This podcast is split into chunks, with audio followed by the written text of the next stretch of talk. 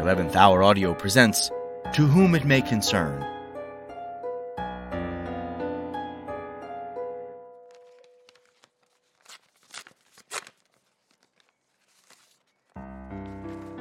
To whom it may concern. I hope this letter finds you well. You don't know me, but I've seen you around town and feel compelled to tell you how pretty I think you are. Oh. I don't know if it's your crooked smile Crooked smile. or your kind brown eyes, Brown eyes. or maybe it's the way you confidently laugh at yourself confidently when you laugh at trip on the yourself when you sidewalk. Trip on the sidewalk.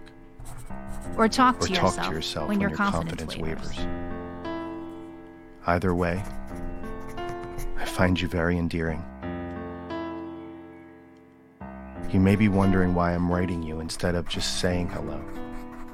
Well, I've always been a bit shy.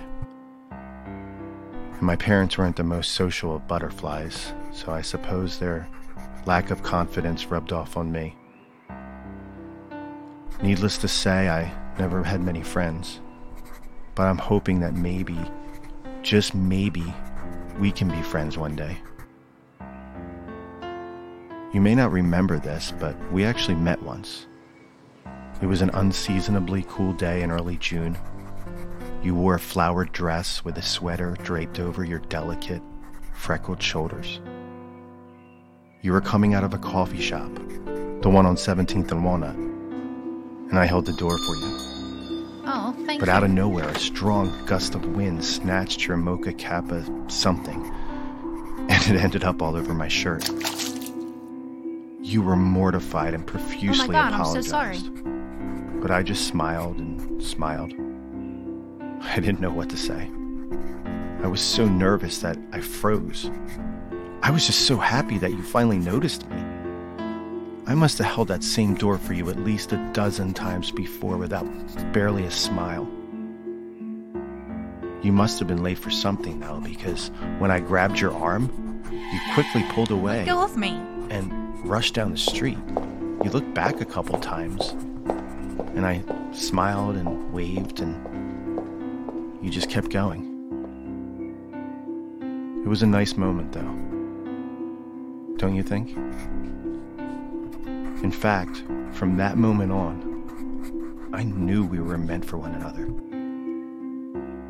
I think it's our destiny.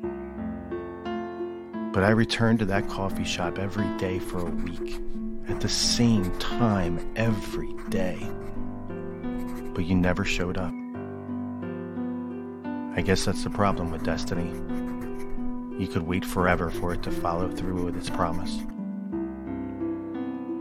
I guess it's like Shakespeare said it is not in the stars to hold our destiny, but in ourselves.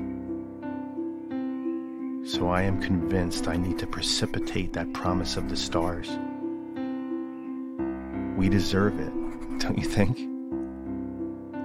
And that brings us to this morning, our fateful day. Well, if I have any say in it. I actually woke up nervous. I had butterflies in my stomach. Obviously, not real butterflies, but the kind of butterflies you get on Christmas morning right before you learn that Santa couldn't make it this year. Or remember that feeling you'd get as a child when your mom would climb into bed with you and she'd snuggle up close? You could feel her breath tickle your ears, and then she'd softly kiss your neck. Remember that? It was scary, but exhilarating. Well, that's the kind of nervous I felt this morning.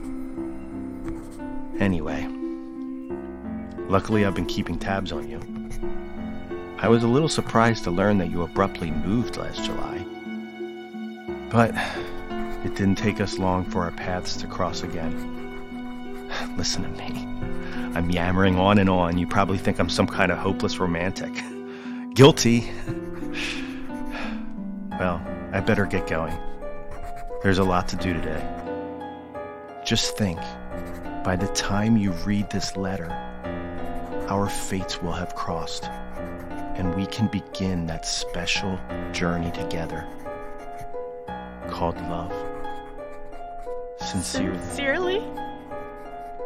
Your secret admirer?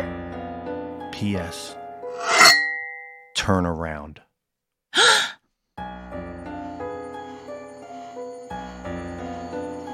To Whom It May Concern was written and produced by Glenn Mercer. Performed by Janine Gilbert and Glenn Mercer. Music by James Ieraci. Credits and production assistance by Owen McCuen.